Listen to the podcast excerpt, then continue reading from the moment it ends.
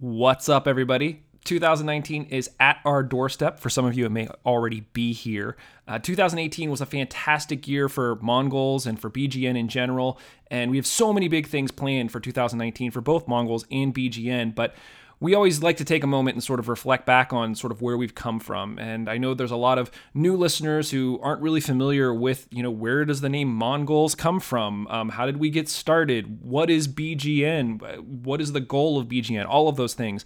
And so earlier this year, uh, Laura Ellen did a what I thought was a great interview with myself, which feels kind of weird to say that, but anyway, um, it dives into all of the details about you know how Mongols got started, how BGN got started, where BGN is going, what we'd like to accomplish with all of these things. And so we thought heading into 2019, even though we don't have a new show, it's always fun to look back and, and reflect on where we've come from um, so that we have a clear picture of, of where it is that we may be headed. So while we'll be back next week with a brand new episode, enjoy this one from the archives uh, with Laura Ellen and myself talking all about the history of Mongols and BGN. What's up, everybody? This is Laura Ellen with Woe Mongols, sponsored by Roughneck Scarves. And today I have a special treat for you. I'm joined by our very own Michael Sparks for a special episode I'd like to call Mongols and the beautiful name game network, a history.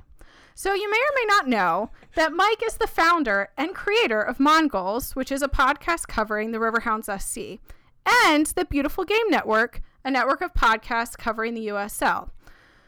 While I knew that Mike and his brother Kevin, wait, what? They're brothers? Huh? Started Mongols, I didn't know until more recently that he also started the Beautiful Game Network. So I thought it would be a good idea to sit down and learn more about Mike and Mongols and the BGN. So, Mike, thank you for sitting down and answering all my questions. I feel like I've I've, I've walked into a trap here. Um, but that's fine. I'm happy to do it. You you saying that this was like a history show makes me feel like there should be like some sort of Ken Burns companion book or something that goes along with it. Well, we really we could have like uh, you know, gotten some sort of like coloring book to send out so people could listen along or even like a, a bingo card that when that's, we talk about certain things, we can check them off. That's the level and, we're at here. I started at Ken Burns and you took us down the coloring book. I love it. Okay, this is going to be great. Uh, crayons, the smell of crayons relieves stress. You're welcome. That's what's going on here right now. We've both been sniffing crayons. There it is.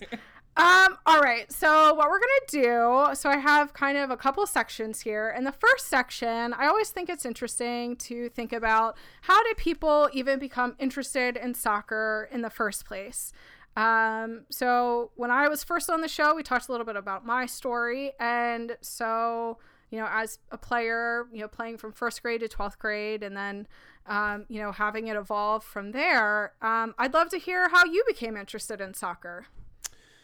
Ooh man. Okay, so we're going way back. Um, I started playing when I was probably about eight. I was sort of going through this phase where I was trying out a bunch of different sports, trying to see what I would enjoy. And honestly, when I started, um, I I thought like I could kick harder if I fell over when I kicked the ball. So that was sort of like my signature move. And like my dad, he he was having none of that. So I learned pretty quickly uh, how to stay on my feet and uh, and basically grew up playing through the youth system um, locally. I was I was in Penn Hills, and uh, and honestly, I was about I was I think 12 years old when I first started coaching. Um, basically, my dad he sort of coached all of our teams just because they needed volunteers, and Kevin, who's on the show with us, he started playing. It must have been U6, and uh, my dad was like, "Hey, do you want to be an assistant coach for U6?" And I said, "Sure."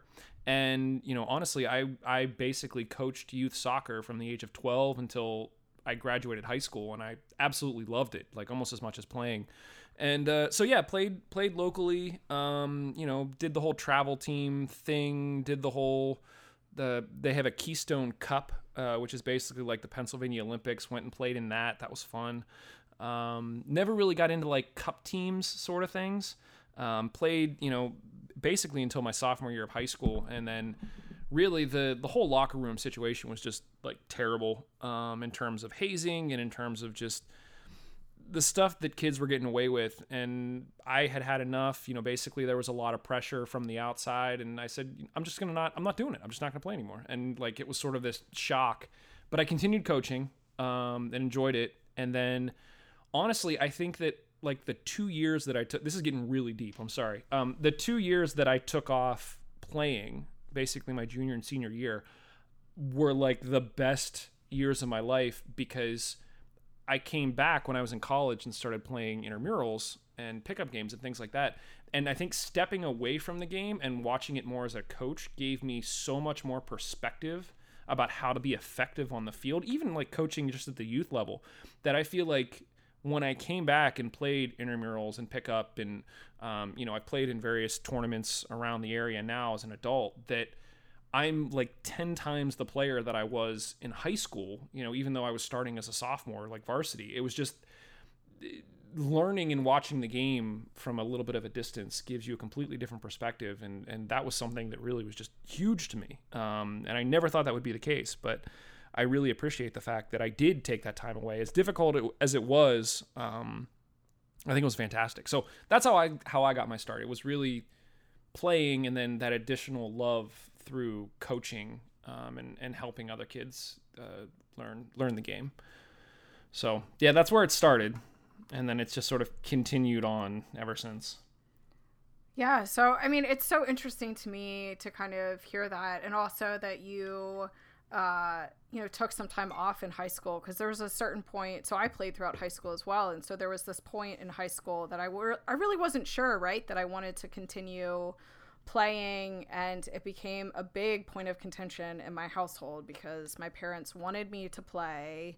Um, you know, they knew how much I, I loved the game itself, but right, it's that you know, it's it, you know, high schoolers are hard, man. Like, I oh, anyway, nowadays that gets into a whole other other conversation. But I also think it's interesting to hear that you know you coached for so long, and I know for me, my own experience, my freshman and sophomore year of college, I coached the intramural team for my high school because I I stayed I went to college in the area where my high school was.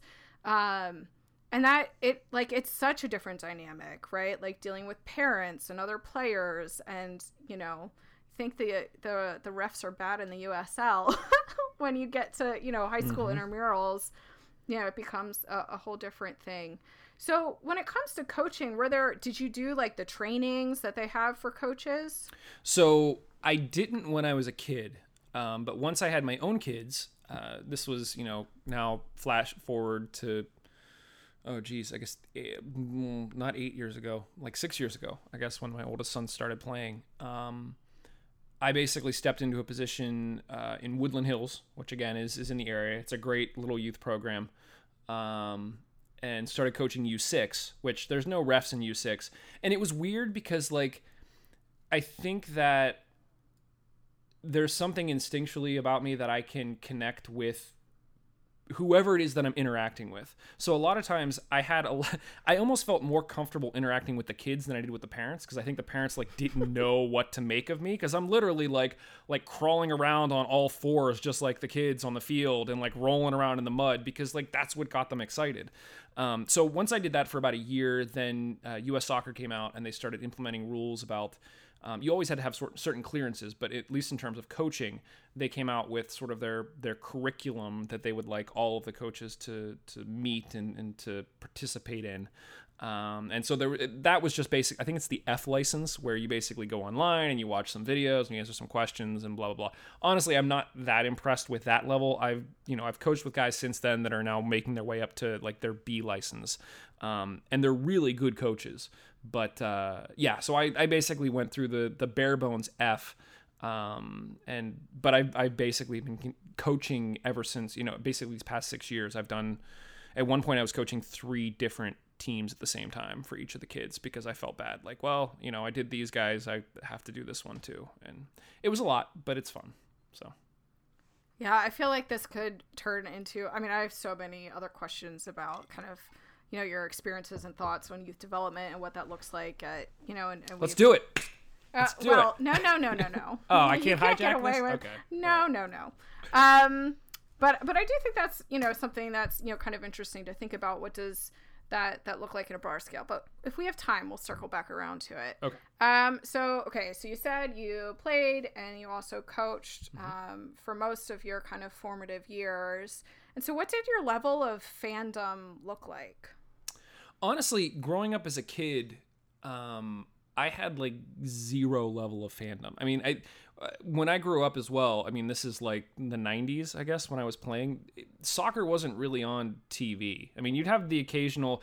The World Cup was a big deal. Like I remember, was it '98 that the World Cup was here in America, and my dad and I, my dad got tickets for me and him, and we drove to New Jersey to the Meadowlands to see Germany play which in hindsight, I guess Klinsmann was playing in that game. Um, but even at that, it was kind of like just this novelty thing of like, oh, you know, they're playing soccer here. Let's just go see it. It wasn't a regular occurrence.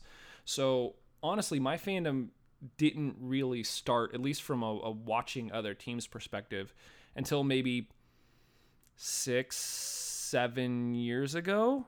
Um, when I sort of buckled down and said, okay, this is it. I have to pick a team. At this point, you know, Kevin, who's obviously in my family, he started the latch on to Liverpool and he's like, you need to support Liverpool. And I'm like, well, no, I'm going to pick my own team. So I start doing all of the like online, who's your EPL team sort of things.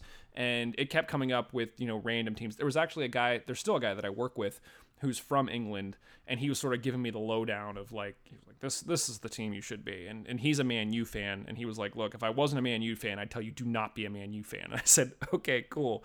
And after just all this back and forth and back and forth and back and forth, I picked up there was some European, um, it might have been a Champions League magazine, and I saw Barcelona, and there was something that immediately I knew nothing about the team, but there was something that immediately just drew me to them. It had nothing to do with records, it had nothing to do with anything. And I was just like, well, you know, let me start watching these guys and see what they're about because I was I was testing out different teams. It was almost like like Tinder but for a soccer team where you're trying to figure out like who's the right match. Um, and so uh, so yeah, I at that period Pep was still at Barcelona and they were fil- they were fielding basically a team of 10 to 11 players that were all from their academy. And I was like, wow, this is a team that like I can get behind the fact that they have a system that they believe in. They're not going out and spending a gajillion dollars on all these players. They're raising these kids through these academies and they're putting out this amazing product. So I'll watch them. And so honestly, I watched Barcelona for a good, I don't know, four or five years. Um, and then started to lose interest a little bit when they just started buying up anybody that they could sort of keep up with the arms race of, of Real Madrid. And then, um, yeah, it, it was around that time. I guess it was probably four years ago. Like I knew about the Hounds, but I didn't like start actively watching every single game um, until about four years ago. Uh, and and honestly, what I mean, this is probably jumping ahead, so maybe I'll I'll I'll save I'll save the actual genesis of the podcast for you. But um, started watching Hounds about four years ago, and then loosely started following Tottenham. But now even you know now that I'm back to to coaching sort of full time again with the kids and now with all the podcast, I, there's just no time for me to watch anything but the Hounds at this point. So that's that's sort of my level of fandom is Hounds. I know of all the other teams, and if I have the time to sit down and watch one of the other teams, I will. It's just that with three young boys running around, that time is uh, few and far between. Yeah, which I, I, I well, first of all, uh, excellent choice with Barcelona, by the way. I knew, I knew, um, I knew as I was saying. it. I'm like, all right, here we go. We should just make this like the Barcelona podcast. Anyway, um, Dani Alves for life. So there much... you go. Yeah. Oh goodness. Okay. well, um, I mean, I think which, but but I think it does. So that's interesting that you say, you know, like six, seven years ago was kind of when you were starting because that's. I'm trying to think. It was about ten years ago, over eleven years ago now, that I first went to Argentina.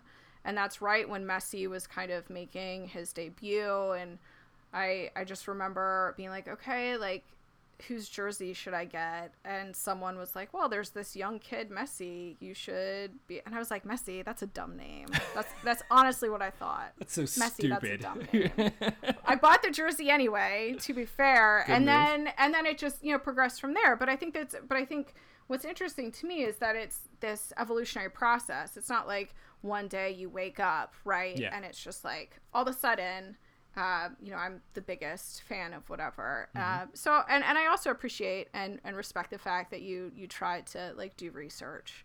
Um, I was just like, oh, Messi. Oh, wait, he's really good. Oh, Barcelona. Okay, great. Yep, that's my team. I, I think it's one of those things, at least locally, um, where you know we have the Riverhounds, obviously, but I feel like if you're going to become a soccer fan, it's a conscious decision and effort to do so. You you don't really stumble into it. It's just kind of like, okay, I'm going to be a soccer fan, so I need to find my team and figure out how to watch them. I think that um, you know NBC picking up uh, um, the Premier League has helped substantially because I've, I've mentioned this on you know Mongols before. There's a couple of guys that I know that I never in a million years would have thought they'd become EPL fans, and they're they're huge like Pittsburghers. It's just all Steelers, Penguins, Pirates, everything. And these guys are getting up on Saturday mornings and watching their EPL team and cooking eggs and taking pictures of it and putting it online. Um, so I think that that exposure has helped substantially grow the game locally, at least interest in the game. Um, but yeah, at least when I got started, it was something, you know, I would talk to the guy who was from England in my office about it, but like he knew it because he was from England. Anybody else is like, you're, you're watching what? Like, huh? So I had to actively sort of search it out. Yeah, for sure. And, and I think that's how, you know, it is for, you know, a lot of people, whether it's a family member or, you know, Yeah. you travel abroad. Uh, you know, if you have the opportunity, right, the fortune to, to travel abroad and be exposed to what soccer culture looks like in other countries, and then it becomes this thing that's contagious. Um, okay, so we need to we need to shift gears here, but just real quickly. So, who are your favorite? Um, so you mentioned Tottenham. So, um, who is your favorite MLS team? Um, I went through a period where I really liked the Red Bulls.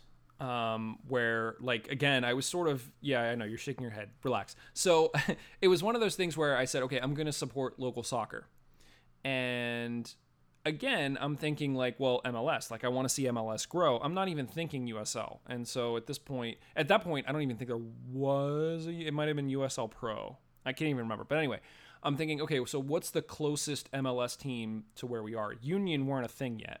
It was basically either Columbus or New York. And I had a brother, I still have a brother who lives in New York City. So I thought, well, like, well, okay, there's a connection there. So I'll at least start paying attention to the Red Bulls a little bit. And this is when um, they had Rafa Marquez, and this was the year I think before Thierry Henry came in and started playing for them. Uh, Herzog was on that team, and so um, I, I started because they were a little bit more accessible. I started watching them. I actually went um, when I went to visit my brother. It was around Thanksgiving one year. I think it was around Thanksgiving. They had like an open house at Red Bull Stadium, which was awesome. So like it just so happened we were going at that time, so we drove out of our way. We went. Kevin and I were there with my dad, and we got a tour of the place, and they let us down on the field. Tim Ream was on the field because he was still on the team at the time, and you could either meet Tim Ream and get a picture taken, or you could take a penalty shot on one of the goals. And we were like, we got to take the penalty shot. So I can't remember who was in goal at that point. It was one of their backups, and this guy was taking a beating because he just literally would stand in the middle of the net and just dive. Like somebody else would line up and he would just dive. So I felt bad for the guy, but um, it was it was a cool experience. There's nobody in the stands. There's a huge line of people waiting, but to like stand on Red Bull, stand in Red Bull Arena and get to take a PK, um, it was awesome. It was it was really really cool. So yeah. Yeah, that's so yeah, that's so cool. I I like the idea of right. So uh, back to Barcelona, right? Like you pay a ton of money to take a tour of Camp Nou, but they they have the whole museum and there's just like all this stuff, and it's so cool. But then you get to walk across. You get to go into the visitor locker room, right? You get to see the little chapel where they pray right before they like, and you get to walk out the player tunnel. Yeah. You certainly do not get to go on the field because I feel like that field is that field is sacred. Yes. Let's be real. Yeah. Um, but right, it's like such a cool experience. Did you- and So I think. Did you see the pictures of Iniesta just sort of sitting there? Oh my gosh, I teared up. Tear. It's. uh, Yeah. Oh my gosh. Yeah. Yeah. It's. Anyway, that's Yeah. that. That could be a podcast in and of itself, talking about how my heart is broken that Iniesta has left. I mean, it broke the first time when Xavi left. I was Anyway, gonna say okay. when Xavi left, that was a big one for me. Yeah, but go ahead. Anyway, okay. So, so we've talked a little bit and we kind of skirted around it, but how did you like actually come to find out about the Riverhounds? So, like I said, I always sort of knew about the Riverhounds. Like I knew they were around. Um, I knew they were playing at sort of a, a high school soccer stadium for a while. I remember them sort of announcing that Highmark Stadium was there, and you really can't miss Highmark Stadium if you go anywhere near downtown Pittsburgh. So I knew it was there. And uh, and basically what it came down to was there was a game, like I said, I think it was about four years ago, and uh, and I was starting to get interested in the Hounds a little bit, like not really watching them religiously, but it was something where um, I think Kevin was actually looking for something for me for my birthday or it was something. And I was like, we should just get tickets and go to this game because we both like watching soccer. And we're like, let's let's just go. And uh, and honestly, we went to one game, and like I said, we were sort of midfield, almost up at the press box, and there wasn't a lot of people there. It was sort of me and him, and there were these two older guys that were sort of sitting near us, and uh, and we found ourselves sort of like live commentating what was going on, and these old guys were like chiming in with us, and it was the most fun. I mean, at that time, it was the most fun I had had at a, at a sporting event in my life, and uh, and I was like, this is this is a lot of fun. Like we absolutely have to come back and go to some more games, and uh, and it became something where you know, uh, Kevin lives in Nash, or he lives in not Nashville. I keep saying Nashville, and now I'm blanking on where he's actually at. I know where he's at, but I'm Knoxville. Knox. There it is. Thank you, Laura Ellen, for knowing where my brother lives. Uh, so Kevin's in Knoxville, and it was one of those things where we said, you know, we were talking about at the game, like this is our this is our local team. Like this is the team that plays in the town where we grew up. Like this is who we should be supporting, in addition to whoever else we want to support. And uh, and it was just something where you know Kevin and I were really really close growing up, even though we were eight years apart.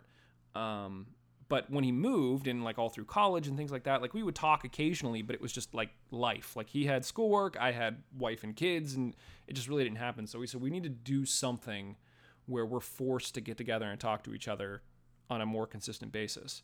And uh, and so that sort of spurred the idea for the podcast. And all the while we had we had both started watching the Hounds sort of religiously and uh, really, I think we got to the end of that season, and we were both like, you know what, we should just we should just do it. Let's just do it. And uh, and that was how you know that was both when you know the fandom started for the team, and then you know the the the podcast itself was sort of born. Yeah, so so why a podcast though, right? Like of all the of all the things you could do, what was it kind of about the podcast as as a medium and and why put it out there publicly, right? Like, why not just have your weekly Skype chat to, to talk about it? See, now that's a good question. Um, the why a podcast this is going to sound terrible. It's because I'm lazy. Um, it's I shouldn't say it's because I'm lazy. It's because I don't have the time to do almost what I prefer to do, which is writing. Um, I would love to have the time to sit and write, um, just you know, long blog posts about whatever. Um, I, I really, really enjoy that process of taking an idea and dissecting it and putting it down on the page and breaking it down. And there have been a few times over the past few years when I've been able to do that. I've had the time to do that. Um, and, and I've really, really enjoyed that. But it was just something where I, I thought that the time commitment to, to sit down and actually do the writing and the research and all of that – I thought would just be too much. And you know, little did I know that prepping for a show, if you want to do a good show, like often there's a lot of the same amount of work that goes into it.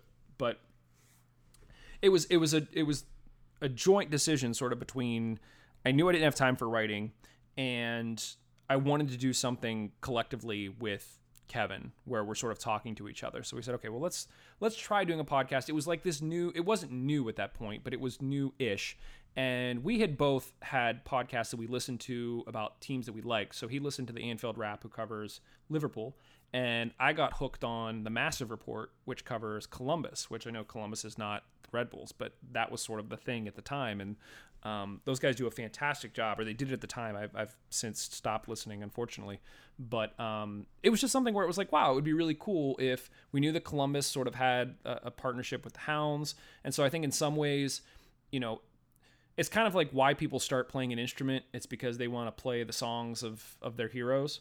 And not that, you know, the Anfield Wrap or the Massive Report were our heroes, but it was something that we sort of looked at and was like, well, that would be cool. That would be fun. Let's try to do something like that. And that's and that's really where it, it came from. I don't think we ever really thought let's just have like a Skype conversation about the game. I think after we had that experience of being in the stands and sort of you know, yucking it up with the old guys talking about the game. We were like, let's just do this because nobody else was doing it at that time. Like I know Josh had a show for a few years prior to that, um, but it wasn't going on at the time that we started. So when we started looking, there was nothing else out there, and we said, you know what?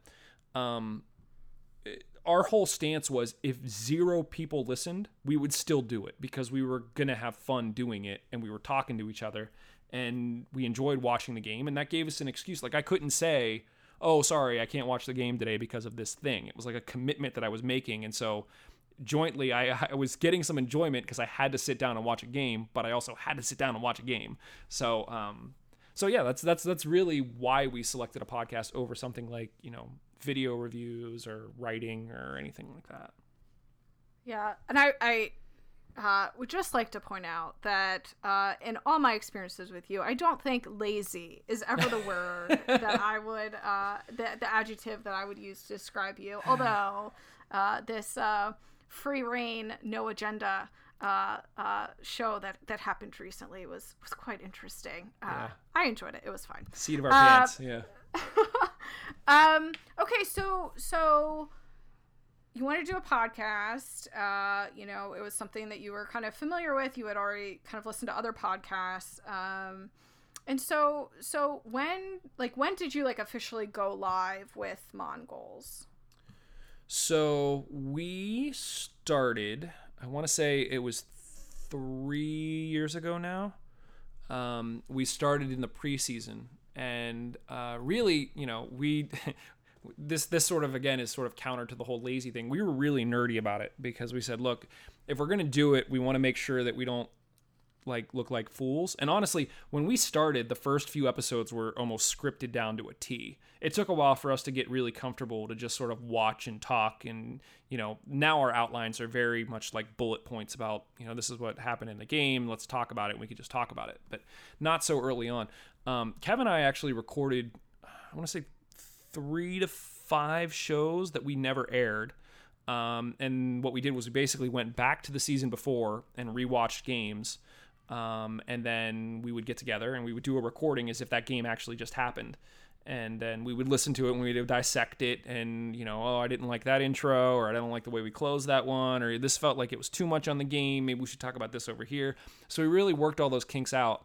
And then, um, and then, yeah, we really started in the preseason, I think about three years ago and uh, we said, well, you know, if we were fans, you know, what sort of things we like to hear about? And so we sort of did a rundown of some of the players and what to expect. And one of our earliest shows, um, we got Hunter Gilstrap on. Um, he was a keeper at the time, and I just remember thinking like, holy crap! Like we went from like nothing to like three episodes later, we got Hunter Gilstrap, and we had a lot of fun. Hunter was fantastic.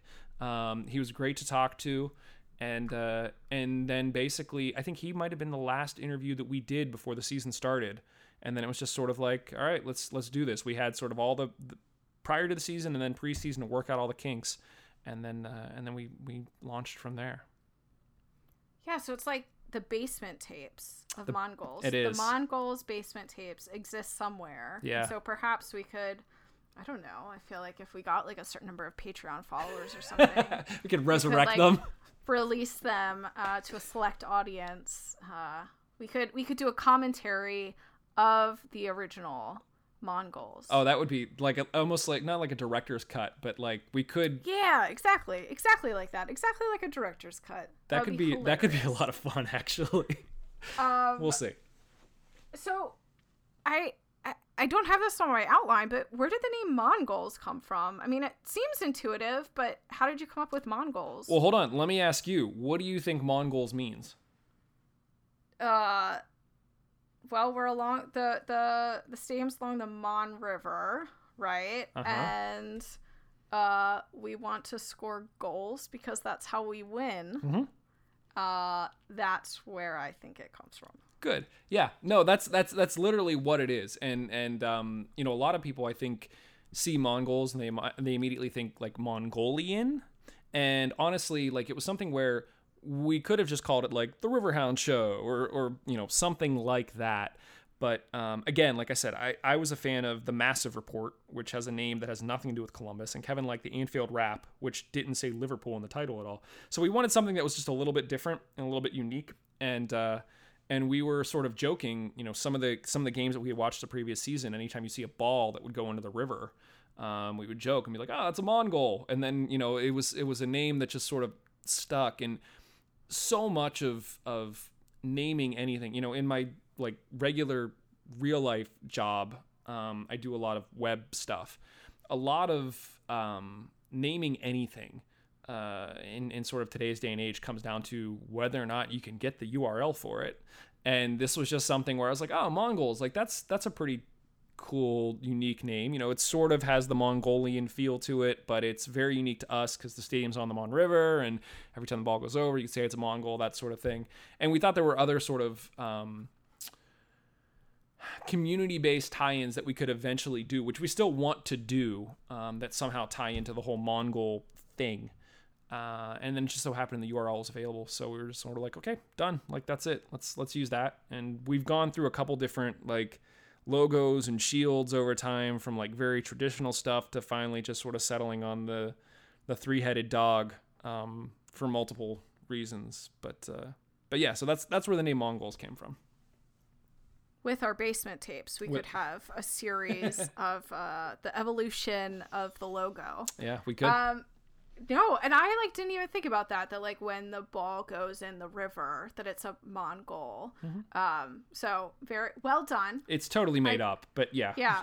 No, I mean, well, and like also you had the foresight to know that uh, at some point there would be uh, two fine, strong women That's right. uh, who would need woe Mongols. That's right. So I appreciate that. Um, well, and also it's like the Mon Valley, right? And so you Yeah. grew up in Penn Hills. You went to, or you know, you Yeah. participated in Woodland Hills stuff, which is all the Mon Valley, which is where I live also. So Mm-hmm. I appreciate that. Uh, okay, so you you do a podcast, you find the URL Mon Mongols after frantically searching for every other URL that could possibly be available at the time. Um, so how did it go from just you and Kevin to then Josh and then adding Liz and myself and and Justin? How how did that process happen? So it was early on. I, maybe it wasn't early. Maybe was midway through that first season. Um, Kevin and I were were doing good. You know, we were we were having fun, picking up a few listeners here and there. Um, and again, that was totally not our intent. I think we were sort of flabbergasted that anyone beyond our mom would listen to it at all. Um, and still to this day, I still kind of feel that way. But it was something where uh, I don't know if it was on Twitter or something, but we would start to get into random conversations with people from the Steel Army, and one that always sort of chimed up was Josh. And so I think out of nowhere, we are just like, hey, you know, it might be cool to start having guests on and whatever it may be. And so we had Josh on for literally, I think it was one episode. And as soon as the episode was over, like I sort of looked at Kev and I was like, "Can we get him full time? Like, can we just do that?" Like it, it was almost like love at first voice, which he's gonna hear this and think that's hysterical. Um, but then we were like, "Well, let's have him on like a few more and see how it goes." And literally, we had him on a few more, and and it was just like, "Hey, you know, how would you feel about doing this full time?" And at that point, we had no idea that he had had a show a few years prior where he talked about the Riverhounds and USL and all of that. And so he was just kind of like, yeah, no, that would be fantastic. Let's do it. And basically, midway through that first season on, we've been together ever since. Um, and uh, and as we've sort of continued to talk about different things, I think Liz just sort of got absorbed into the conversation and into the group. Uh, we had a number of discussions about um, not just Mongols, but sort of what happens after Mongols. Because there was a period after we after we finished that first season where we were like, okay, so now what do we do? Like we got three or four months, five months off, whatever it may be. The EPL was just starting up. Kevin was itching to start talking about Liverpool. A lot of it was trying to figure out like what we were as a show. Like, do we just talk about the Riverhounds? Do we talk about all soccer? What do we talk about? And uh, and so we started talking a little bit about EPL, and I think at that point that was when we sort of dragged Liz in a little bit um, because of her her fandom there as well. And I don't really think we started like we started having her as like a guest on air, maybe the following season or maybe the season after that. But she was always sort of there behind the scenes. Like anytime we would get together to do stuff, if it was the three of us, like Liz would be there too, and she'd be participating and sharing ideas, and she'd be involved. Um, so yeah, I, I very much consider both her and Josh um, part of like the the brainchild and not that there's like an owner of Mongols because I don't really think it, it it lends itself to that sort of structure, but they're sort of like the godfathers, like they're they're part of that collective. And then um, honestly, I'm trying to remember like how we roped you in. It might have been Twitter again as well, where you were just sort of always active on Twitter and always sharing ideas and things like that. And we are just like, you know what? This crazy chick just keeps talking. Like we need to get her on the air. And so we brought you in, and uh, and you seemed to just hit it off with us and Liz right away.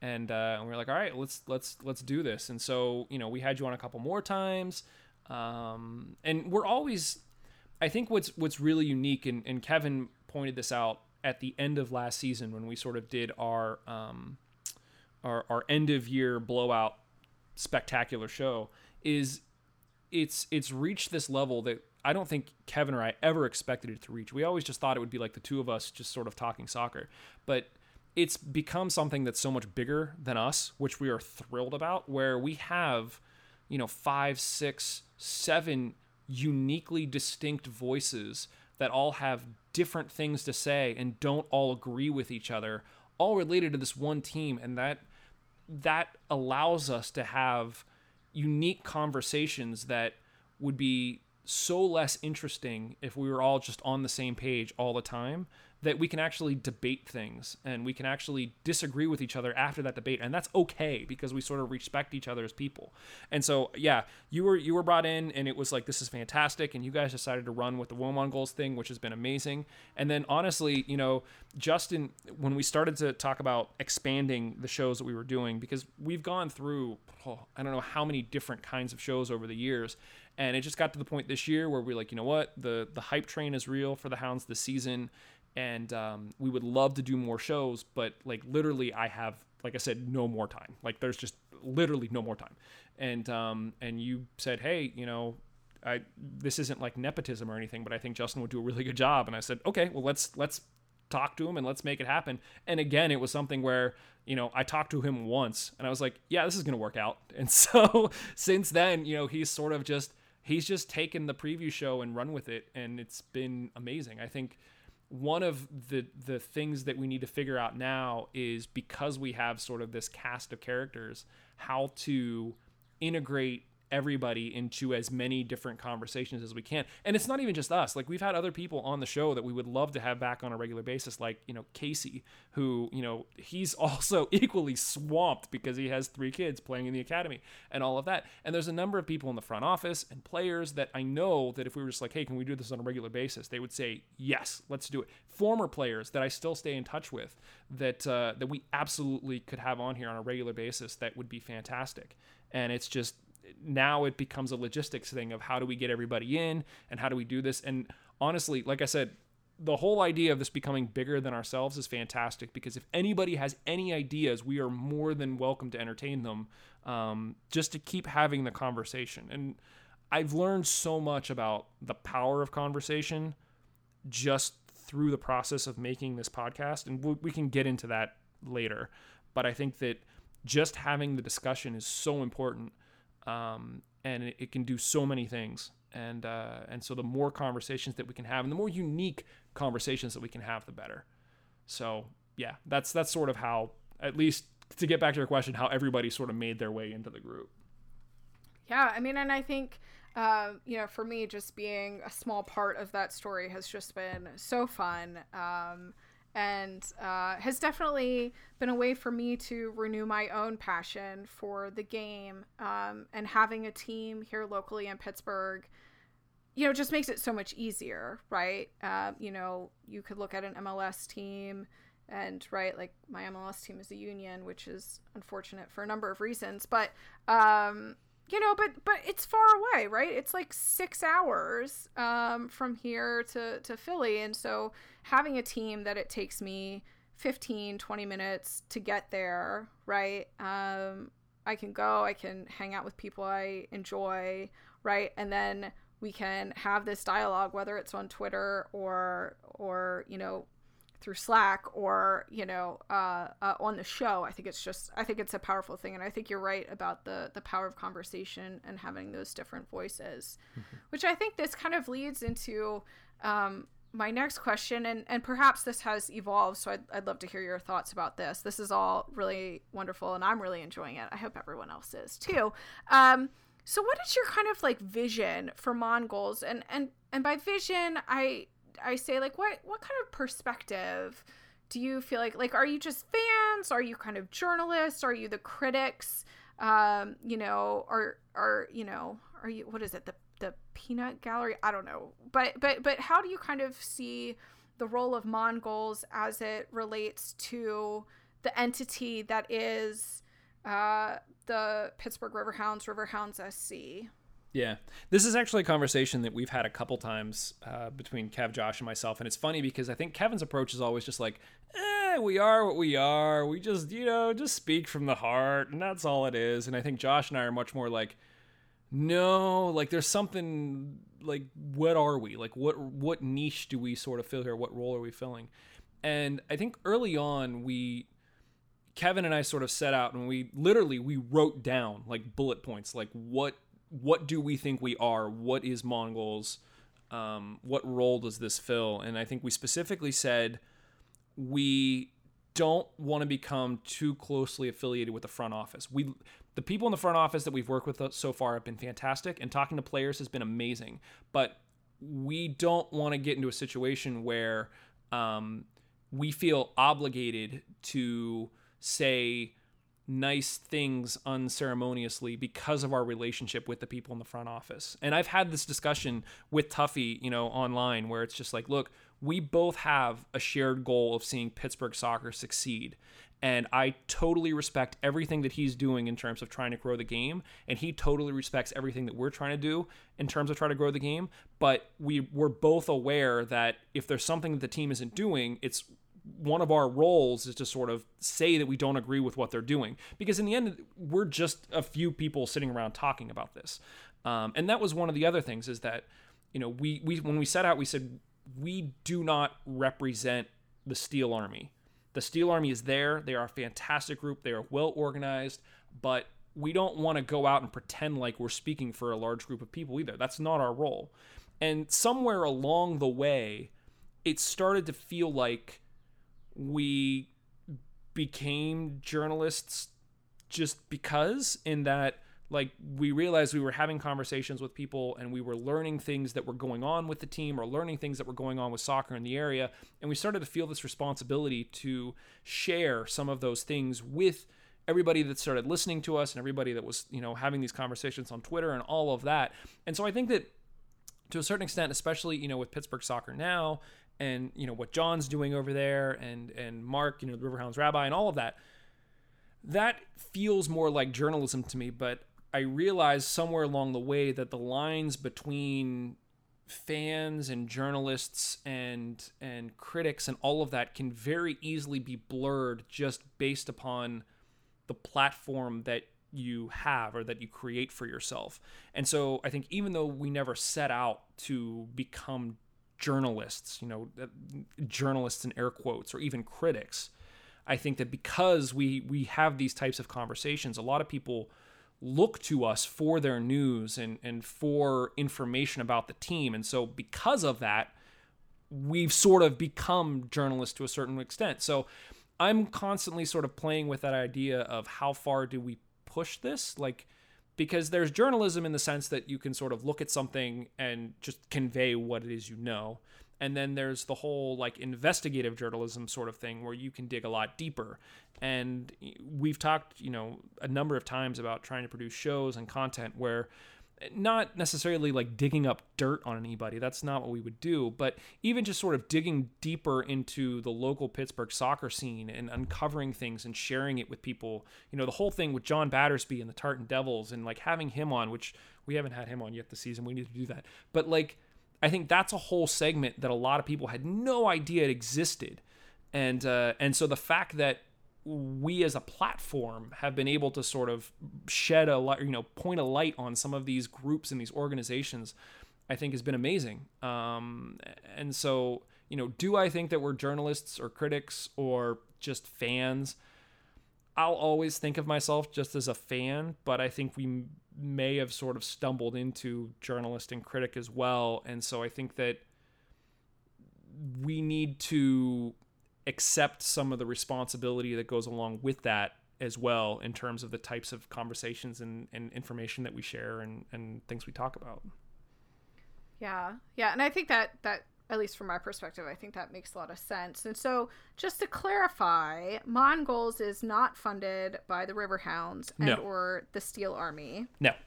Okay. I think, and so I think, right, like, I'm trying to think when I first listened to Mongols, it's probably sometime last season, early to mid last season, and then I started harassing all of you on Twitter. but um, in, in the most benign way possible. Right, of course, Uh, yes. But but I like I think I, I certainly had questions and this is the whole reason why I wanted to talk to you because I have all these questions and kind of you know just curiosity about where this came from. But at first I was like, wait, are they are they employed by the Riverhounds? Are they like you know um, you know funded by the seal? I mean, I didn't know. So I, I think that's um you know a helpful thing. And I do want to so- uh, circle back around to Pittsburgh soccer now, but um first I want to talk about the Beautiful Game Network because this is something that I truly had no idea about that that you started the Beautiful Game Network until m- truly maybe a month ago. You which had no idea what you're getting into, did you? no idea. I had no idea. And, uh, you know, other people are probably better educated and more aware of what's happening than I am. So, so I don't think, uh, so you hide yourself well. Good. Um, That's my intention. So, oh, you know what? This is how I found out about it. Pittsburgh Soccer Now. I was clicking through the bios and I Oh. clicked on your bio and it said something about like, and founded Beautiful Game Network. I remember you you being like, "What?" Yeah. I was remember like, that. what is happening? It's like Yeah. first your brothers, and now you started Beautiful Game Network. What's happening here? Um, also, that took me a long time to figure out. So you're welcome. Yeah. Uh, uh, okay, so you have this podcast. You have Mm-hmm. Mongols. Where, like, where did the idea come from to start a network? Yeah, where? How did it go? So, um, honestly, it was after that first season of doing Mongols where we were trying to figure out what what Mongols was. So the the Riverhound season was over, and we were like, okay, you know, we could talk about EPL, um, and we were like, well, you know, that's a lot of teams. How I think a lot of people think you like, oh, you just get on a microphone and you just start talking, but like to to put on a show because really in some ways you know we just talked about you know are you uh, journalists are you critics? In some ways i think of us as entertainers as well not very good entertainers but like you want to put on something that's worth listening to. Um, and i again i don't think we always do that but in the back of my mind that's the way i think. And so when we sat down and said okay well let's talk about the premier league we started to think about like well okay who is our audience? Um, what's going to happen you know once the Riverhounds start playing again and the Premier League's still going on, you know, do we do we mix the Premier League talk with the Riverhounds talk and is that going to alienate some fans because they may not be as interested in the Riverhounds or they may not be as interested in the Premier League and therefore, you know, people aren't going to really want to listen because they don't want to, you know, hear about something they don't care about. And so we tossed around the idea of creating a purely Premier League show and we did. It was called 3PL um, and uh, it was Kev, Josh, and I, and literally we again it was a lot of experimentation where originally we were sort of talking about every Premier League game, and we realized we weren't really saying anything about any of them because when you try to talk about everything, you end up saying nothing.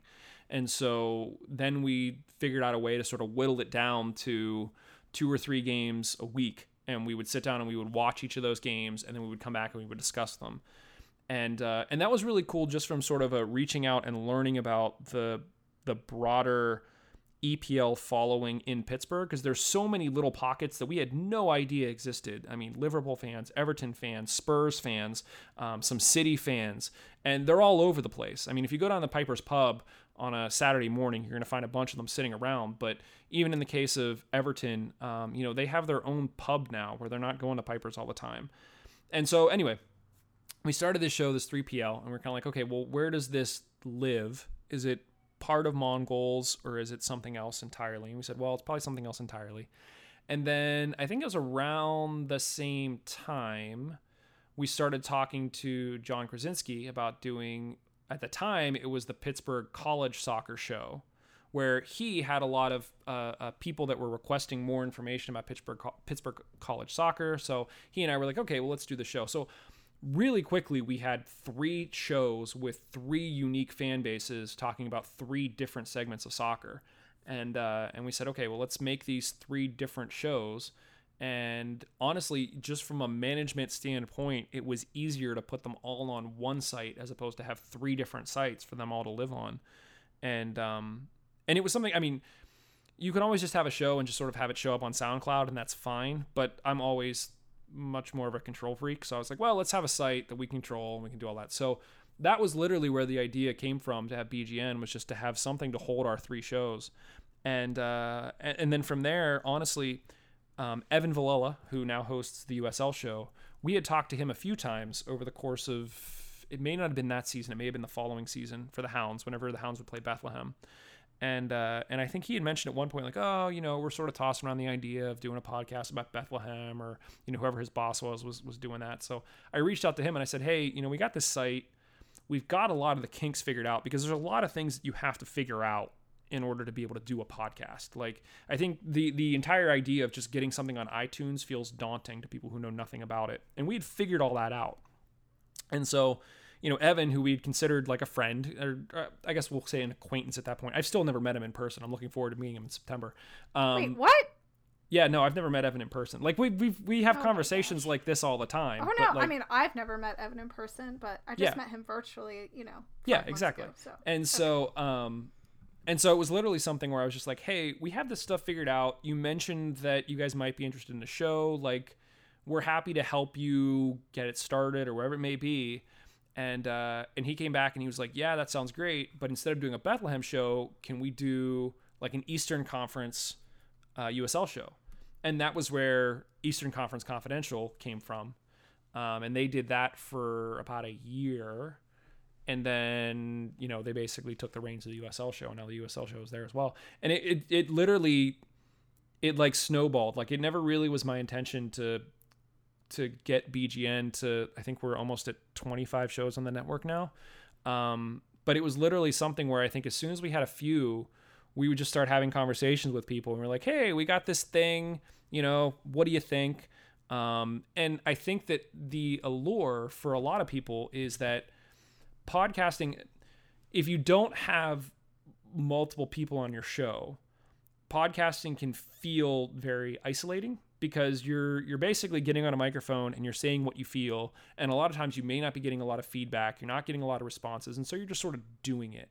And um, and it's something that I think regardless of whether or not you have other people on your show or not again it comes down to that conversations and providing a service to the fans and helping to grow the fan base for a team and helping you know to put more focus on the team and all of that. So i think that regardless it's a really important part to helping to grow soccer in in the U.S.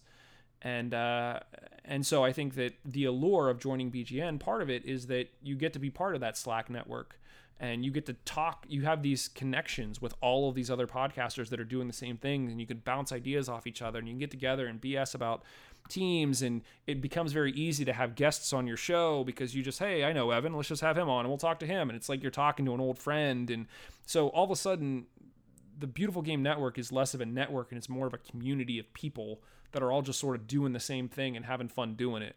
And so in that way, I don't I don't like to think of myself as sort of like the founder or the CEO of BGN. Like I would never actually use that title on anything official. I just I always sort of refer to myself as like the community organizer, where it's just sort of I I I built a park and everyone came and played, and so that's sort of in my mind that's what it is, and that's what it should be. Um, and that's that's how it got started. Honestly, it was just we had three shows and we needed somewhere for them to live, and uh, and then everybody else wanted to come over and play. So yeah.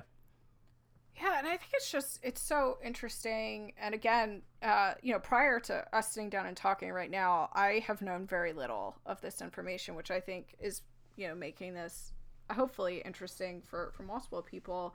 But but what I think is interesting is you know especially with with Mongols, but then also with BGN. Like this is just something that's kind of happened organically over mm-hmm. time. And um, you know, while I'm, you know, you are a very organized person, right? Um, you know, it's not like you know four years ago you had some master plan that right. this is how it was all going to work out and you know i love strategic planning as much as the next person but that's that's not how at least the genesis of this um, you know came about and so, so you said there's what did you say, like 20, 25 other podcasts? We'll say 25, um, sure.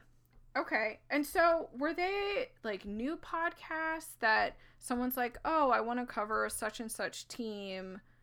Can I make a podcast and join BGN? Or were they existing podcasts or what did that look like? Um, I mean, honestly, it's I'm, I'm sort of looking at the list now to get a sense of who were some of the early people in. It was a combination of both. Um, you know, the unused subs guys when they came in, they were pretty early on and they were pretty well established.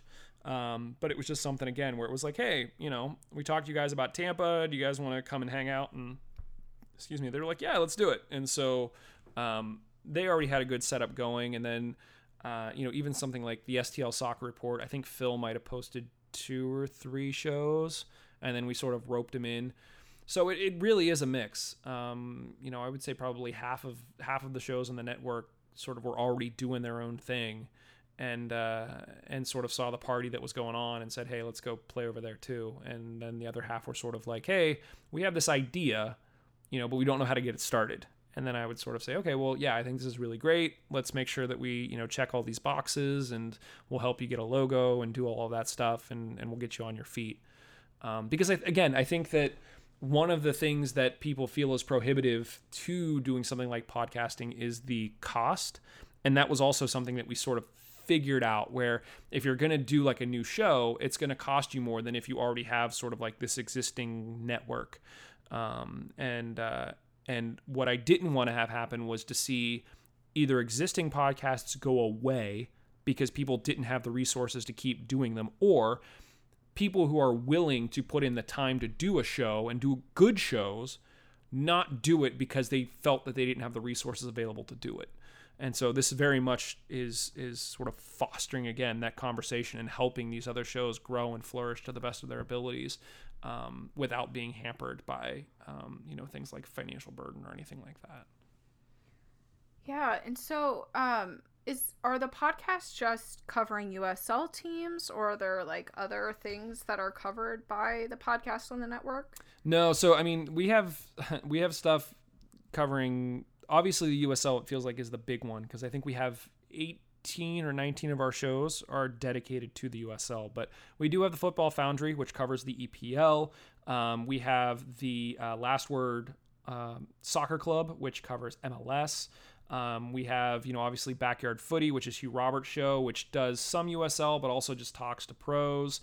Um, really, it's it's teams sort of everywhere. You have Sock Takes that does a lot of just sort of investigative stuff, or have people like Car- Kyle Martino or Alexi Lalas on to talk about things.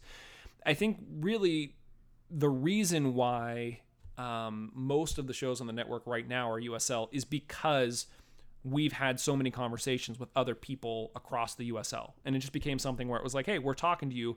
Let's you know, let's see how the conversation goes and go from there. Um, and I think that anytime you're trying to grow something, and again, you, you sort of mentioned that this wasn't something we set out to do, it just sort of happened organically. And I still feel like it's happening organically, but if you don't sort of take the reins and sort of point the horse in a particular direction, then it's just going to run in circles.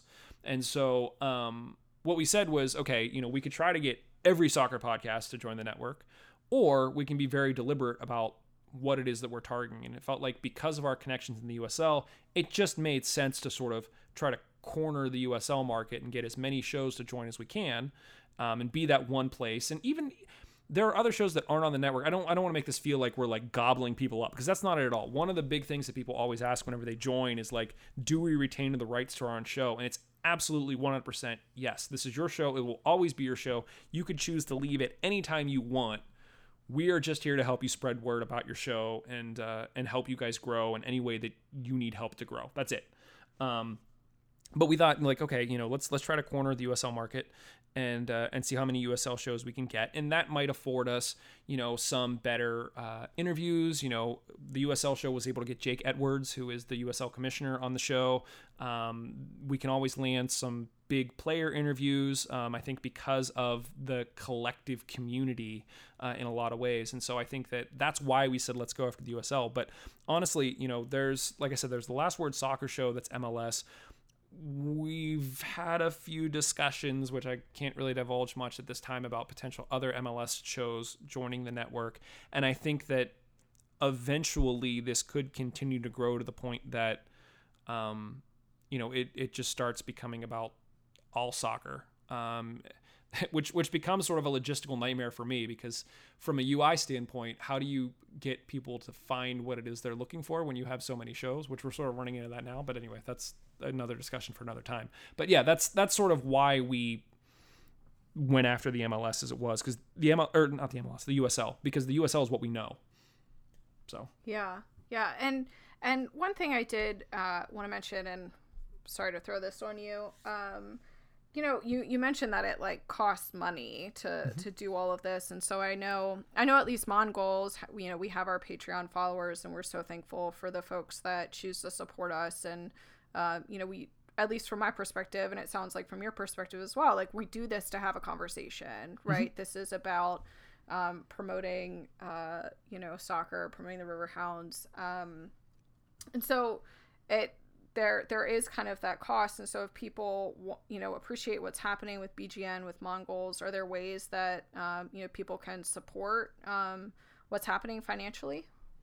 This feels like a like a WQED pledge drive. Um, no, I think if if look if there's if there's a particular show that you really enjoy, obviously go check it out. See if they have a Patreon page. If they don't, ask them why. I know most of the shows do, um, and that's appreciated. I think the thing is is that we're realistic about the fact that nobody's gonna like quit their day job to do this. Everybody is doing this on the side, and every little bit helps from sort of the Patreon contributors and all of that. You guys are all fantastic, but like. I almost feel more inclined to take that money and turn around and give it back to the fans or give it back to the community in some way because again i don't feel like i've done anything that's worth being paid for at this point. I'm just having fun. And so um yeah in terms of like you know covering the cost of hosting and things like that relatively speaking it's a minimal amount for the amount of content that we're able to put out there. And so um yeah taking care of that is is not a problem at this point um, and you know, we do have. Uh, as everybody knows now, we have our Roughneck Scarf sponsorship, which they've been fantastic, and that's helping to cover a large portion um, of the cost of hosting all of these shows, which is why if you listen to any of the BGN shows, you always hear them plug Roughneck Scarves. And the idea is that if we can just sort of keep growing and keep, you know, maybe getting a few sponsors here and there, that uh, eventually we can keep, you know, kicking back stuff to all of the shows that are on the network and they can turn around and do cool things like you know make scarves to give to people or t-shirts or or give it to some charity. We would love to do more charitable work. We just don't have the funds at this time to do that. Um, but you know sort of getting more organized in the community is something i would love to see mongols do here in the near future. So yeah. Yeah no thank you. And and uh, just for the record, uh, you know, Michael did not put me up to that. I, I, I, just think it is like something that, again, this is not something, you know, as someone. I, I didn't put it, you up to any of this. Let's just make that clear. I did not That's, want to talk about this.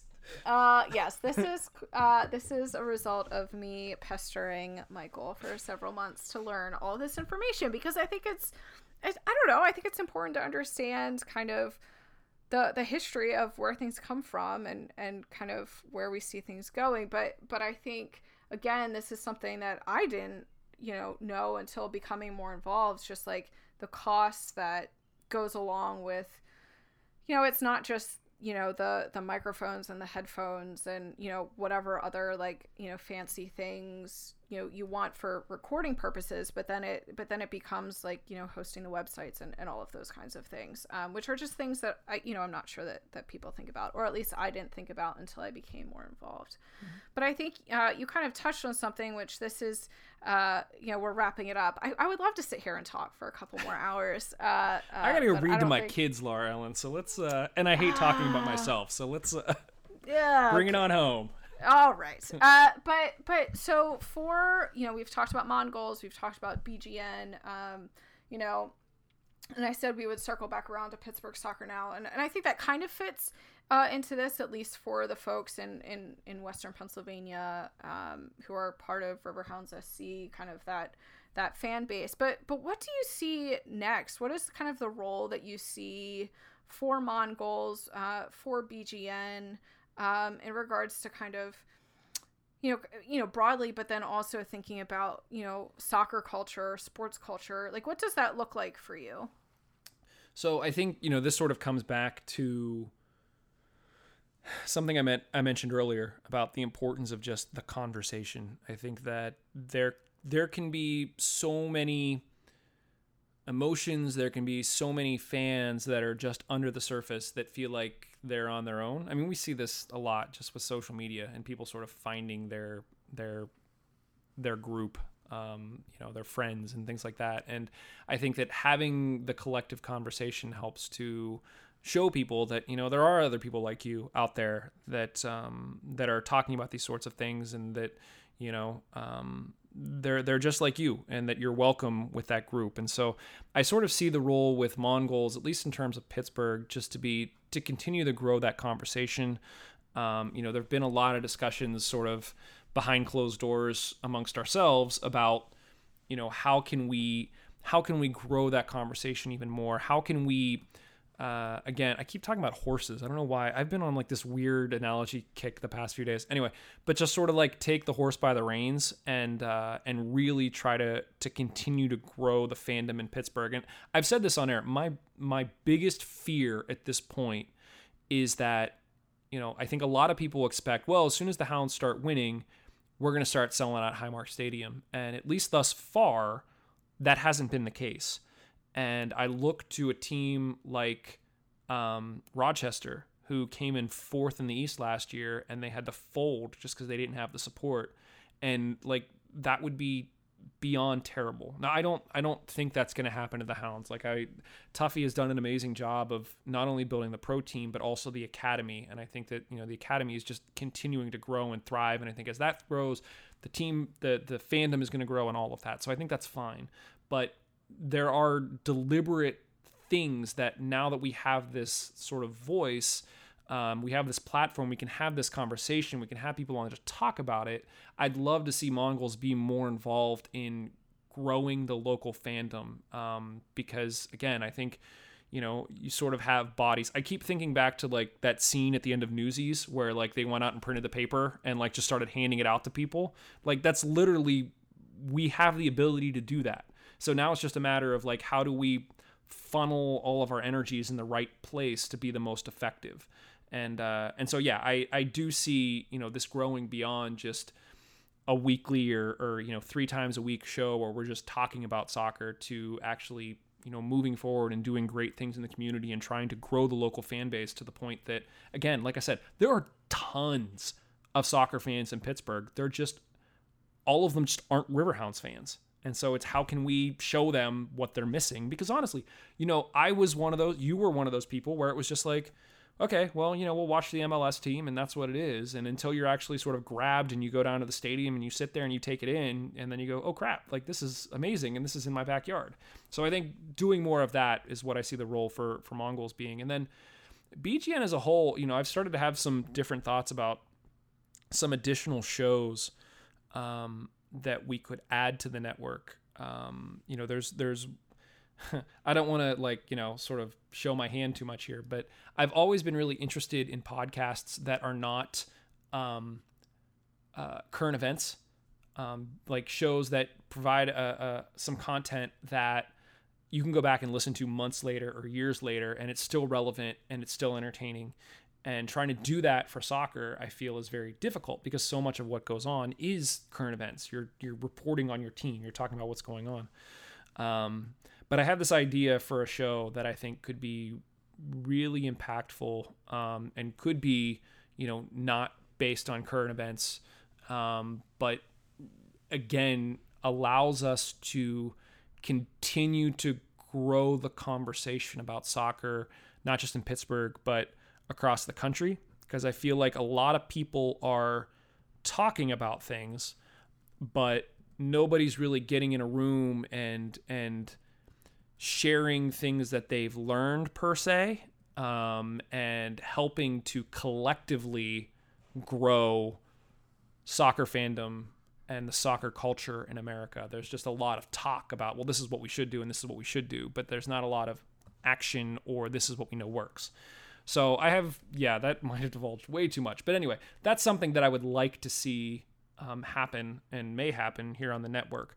But I see it continuing to grow and have shows that that have much more of a, a, a larger scale appeal, not because we're looking for a bigger audience, but again because we know what the power of conversation can do, and uh, and and sort of because it's it's not again it's not even like we asked for this responsibility, but it's just kind of like because we know how to do it. If we don't do it, does that make us irresponsible. I don't know. Um, there's a whole like morality thing that goes into all of this that is constantly floating around in my head. But yeah, I'd like to see BGN continue to grow and um, and just continue to be a great place for conversation about soccer. Um, and even beyond soccer, just you know the impact that soccer can have you talk about the union and uh, and the Sons of Ben and the work that they did in the community before they even had a team. Like that is huge. This is a group of people who love soccer, but went out and positively impacted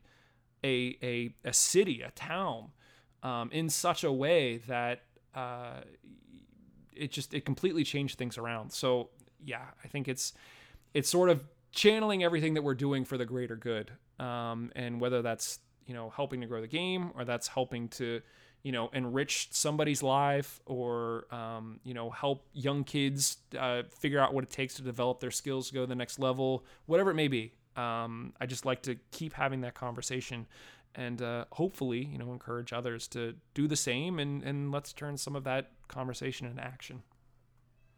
Yeah that thank you. I mean oh, i feel so inspired.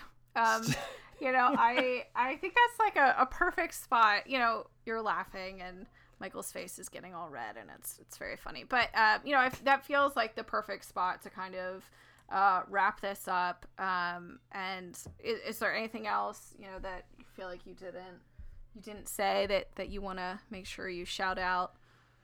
No, I just want to thank you, Laura Ellen, for doing this. Um, like I said, I have I I really hate talking about myself. I feel very uncomfortable um, doing it. And so I told you going in that we can't make this all about me. It's got to be about everything else. And I think you did a good job of doing that. So thank you. I apologize if I went down too many rabbit holes. Just, you know, sometimes I do that. No, I uh, I found this. Uh, I learned a lot, so um, hopefully everyone else uh, did as well. So again, a huge thanks uh, to Mike for answering all of my questions. I'm sure I'll think of more later, uh, but maybe we'll do a part two. We can do a part two. Uh, if you have questions, let us know. But first of all, thank you to our sponsor, Roughneck, Roughneck Scarves, official scarf supplier to MLS, USL, and US Soccer.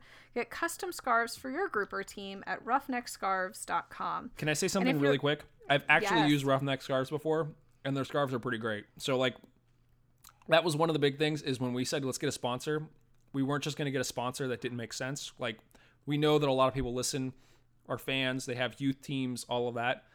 Go get Roughneck scarves. Like they do a really good job. We got a whole bunch for Woodland Hills and they turned out fantastic. Continue. Sorry. Well, thank you for that. The personal plug, a personal plug by Michael Scar or Michael Scarves. There you go. Yeah. or Michael Scarn, uh, if you watch The Office. Uh, anyway, uh, so if you're looking for more great podcasts, as we've talked about, uh, head over to bgn.fm. Uh, you know that I'm from WoMongols, so you can follow us on Twitter at Mongols or WoMongols, and you can email us at mongols at bgn.fm head over to iTunes and subscribe to the show and leave us a review. Um, I love going back and reading them. Uh, and I left a review, so see if you can go find mine and see if you can match it and do better. Um, otherwise, let us know what you thought about the show. Thank you, everyone. And as Mike always says, we'll talk to you very, very soon. Cheers.